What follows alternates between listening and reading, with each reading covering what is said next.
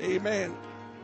Amen. Let's go to the word of the Lord. God's ready to move tonight. I'm not going to preach very long because I feel an explosive atmosphere.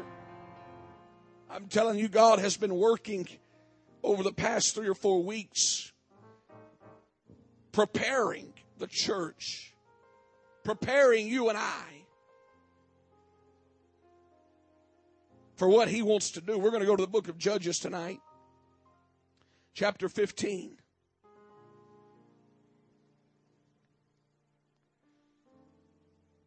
We're going to begin with verse 11. Then 3,000 men of Judah went to the top of the rock Etam and said to Samson, Knowest thou not that the Philistines are rulers over us? What is this that thou hast done unto us? And he said unto them, As they did unto me, so have I done unto them. And they said unto him, We are come down to bind thee, that we may deliver thee into the hand of the Philistines. And Samson said unto them, Swear unto me that you will not fall upon me yourselves. And they spake unto him, saying, No, but we will bind thee fast and deliver thee into their hand, but surely we will not kill thee. And they bound him with two new cords and brought him up from the rock. And when he came unto Lehi, the Philistines shouted against him, and the Spirit of the Lord came mightily upon him.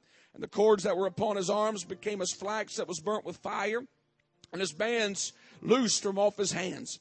And he found a new jawbone of an ass and put forth his hand and took it and slew a thousand men therewith. And Samson said, With the jawbone of an ass, heaps upon heaps, with the jaw of an ass have I slain a thousand men. And it came to pass when he had made an end of speaking that he cast away the jawbone out of his hand and called that place Ramath Lehi. He was sore athirst and called on the Lord and said, Thou hast given this great deliverance into the hand of thy servant, and now shall I die for thirst and fall in the hand of the uncircumcised. But God clave an hollow place that was in the jaw, and there came water thereout, and when he had drunk, his spirit came again, and he revived. Everyone say he revived. Wherefore he called the name thereof Enhakkore, which is in Lehi unto this day. And he judged Israel in the days of the Philistines 20 years. I preach tonight when your weapon becomes a whale. When your weapon becomes a whale. Father, tonight the Holy Ghost has to move in this building. Lord, I proclaim the liberty of your spirit upon those who are still bound. I proclaim the liberty of the Holy Ghost upon this entire congregation tonight. Those, Lord, who are dry in their spirit will not leave tonight until they have drank of the water of life freely. I pray God the Holy Ghost would have liberty to work in the, in the lives and the hearts of people in this place. Can we clap our hands unto the Lord tonight?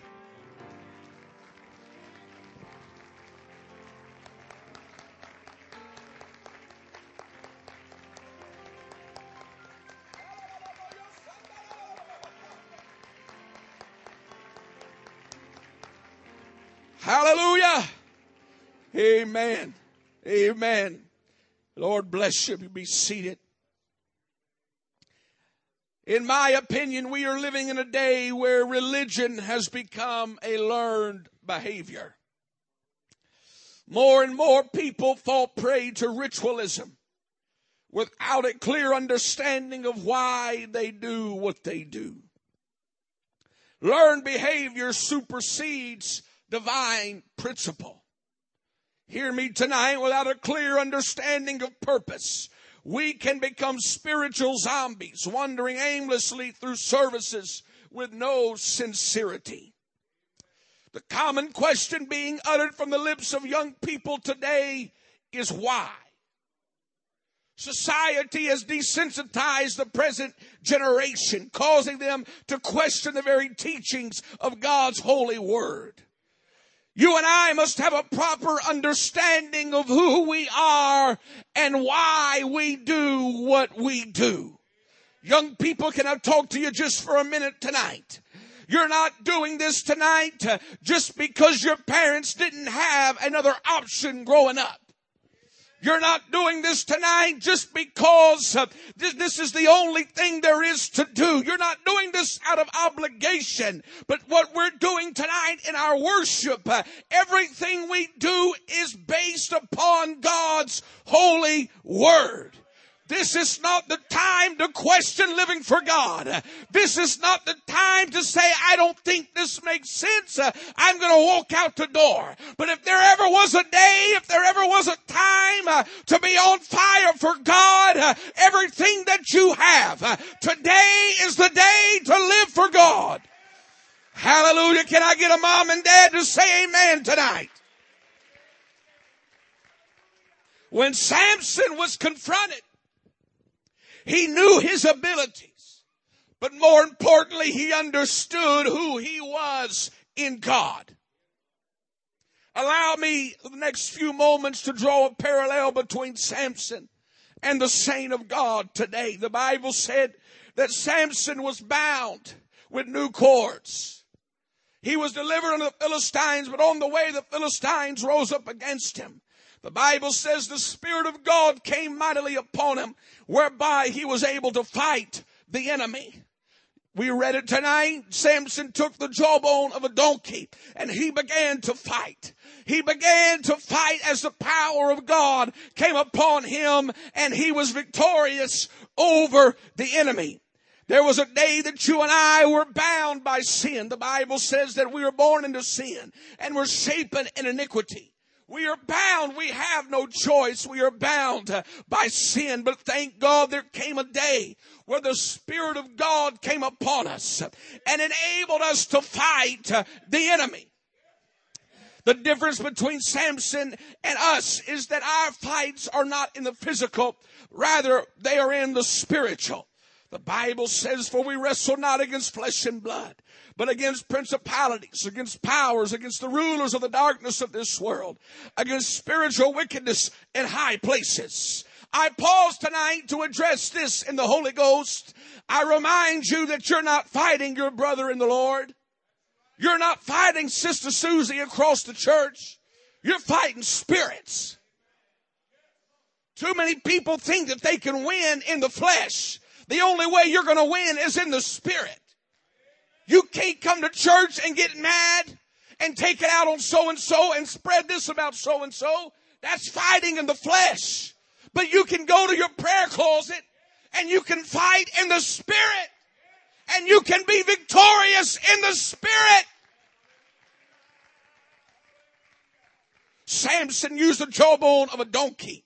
But as a child of God, when we receive the Holy Ghost, we received it by way of our praise. And that weapon that God gave us, our praise, is what will keep us throughout our entire walk with God. See, you're not going to get the Holy Ghost anyway but praising. There's no sign language to talking in tongues. You're going to get the Holy Ghost when you open your mouth and you begin to praise the Lord. I know I tried for seven years and the only way is to praise God. But, but here's the, here's the thing about it. God knew I'm going to give them a weapon at the very beginning. And it's going to be through their praise. It's going to sustain them throughout their entire walk with God. And if I get them familiar with their praise from the beginning, then their praise will keep them through the high times and through the low times. Hear me tonight. Your praise is twofold. It shows loyalty and it changes your perspective. The Bible says in John 12, 32, and I, if I be lifted up, will draw all men unto me. Now hear me, that verse is indicative of the resurrection, but it is also applicable to our circumstances and our praise. Because it, it's like going on an airplane. Everything seems so big when you're standing on the ground. But as you begin to ascend, everything that once looked so big, all the mountains, everything that was ginormous, pales in comparison to where you're at.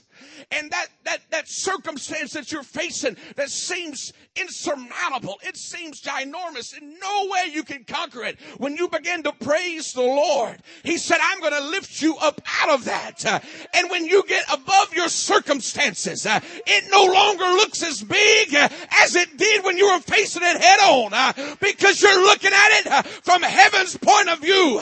I'm talking about your praise tonight. Hataraya soto yorabaha.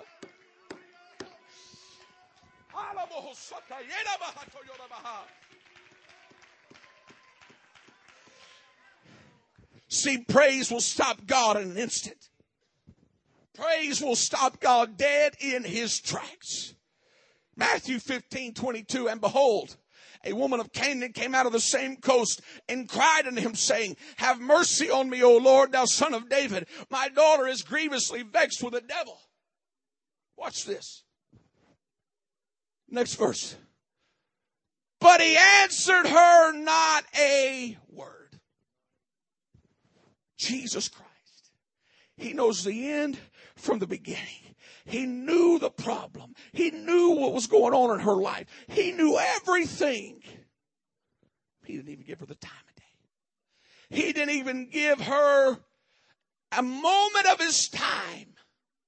And you have to envision this with me. Here's Jesus Christ. The disciples came to him saying, Send her away, for she crieth after us. And she's watching all of this. My miracle's fixing to slip by.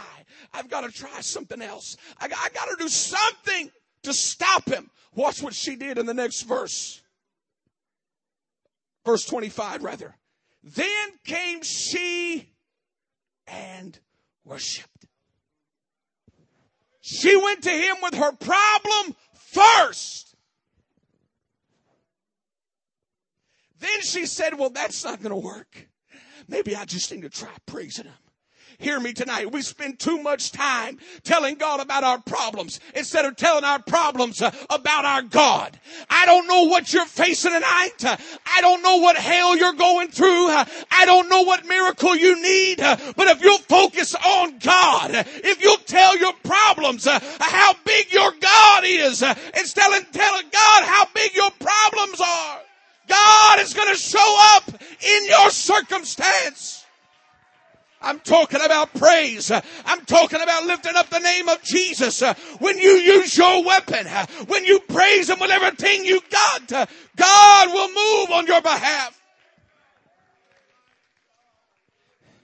There are people when they receive the Holy Ghost, I've seen them come to church and they come praising, they come dancing, they come worshiping. They're so excited. There's nothing that's impossible with God. Everything that they're facing, they just come to church and they praise their way through it. They're always on a high. They're just using their weapon. They're killing everything in sight. Samson had that jawbone and he was killing everything he saw. If it moved and it looked like an enemy, it was going down. And I know saints of God that did the same thing. They came to the house of God. They were so energetic. They were so on fire. They would dance. You didn't have to have any music. They're just going to dance to a heavenly song. They would just dance. They were using their praise. They were using their weapon. The Bible says Samson discarded his weapon. And the next verse, he's crying out to God saying, God, you just gave me this great victory. And now you're going to let me die? Now you're going to leave me out here thirsty in my spirit? He was so dry. He was so dry. The Bible said the Lord clave an hollow place in that jaw. And when Samson saw it, the Bible said he was revived. His weapon was turned into a well. And it was there that he was revived. Hear me, there are people, there are people that sit on church pews all across this world that once danced in the spirit. They once knew what it was like to pick up bobby pins off the floor. They once experienced the spiritual liberty that comes with the presence of God. But somewhere along the way, they discarded their weapon. They put down their praise. I said it before, spiritual liberty is being held captive by public opinion. They care too much about what people think about them rather than experiencing the joy of the Lord and the liberty of the Spirit in their worship. Hear me. Samson came off of a great victory and he became thirsty. The children of Israel came off a great victory when they crossed the Red Sea. But the next place they came was Marah. Marah means bitter. Nothing tastes good. The water's no good. Nothing here is good. And there are people that have arrived at a place called Marah. The preacher doesn't preach as good as he once did. The singing is not the same as it once. It doesn't move me like it once did. The teaching is just everything, nothing tastes good. Nothing is good anymore. Have, have you arrived at a place called Marah? Have you arrived at a place called bitter? Hear me tonight. I plead, I beg, I ask of you before you point the finger at someone and say, this is the reason that I'm in a dry spell. This is the reason that I haven't experienced the liberty of the Lord. I'm asking, can you just look for your weapon? Could you just look for your weapon? Could you just look for your praise? Has it been a while since you got lost to the liberty of the Holy Ghost? Cause I just have a feeling that if you can get back to your weapon, God will turn your weapon into a well of living water. If you can get back to your praise, if you can get back to your praise.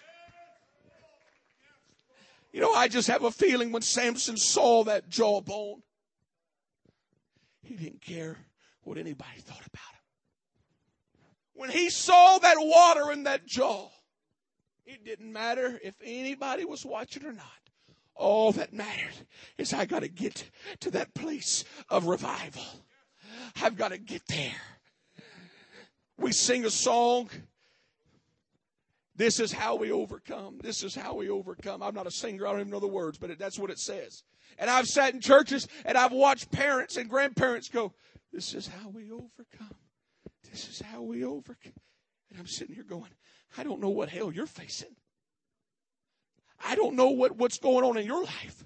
But I know I, there's been times it took a little more than this for me to overcome. It took a little bit of dancing for me to overcome hell. It took a little bit of shouting for me to overcome what I was going through. Can I preach to someone tonight who you need to overcome something? It's not going to happen like this. It's not going to happen like this. It's going to happen when you go back to your weapon that God gave you when you received the Holy Ghost. It's going to be when you go to your weapon called praise.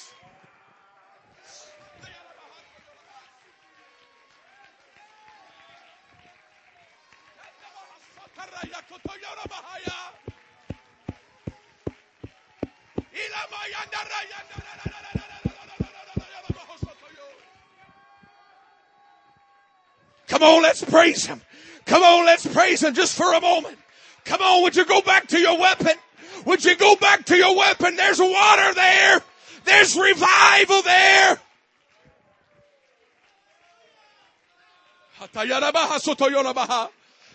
Stand with me right now. Hear me. Hear me. It ought not be. It ought not be that young people out worship mom and dad.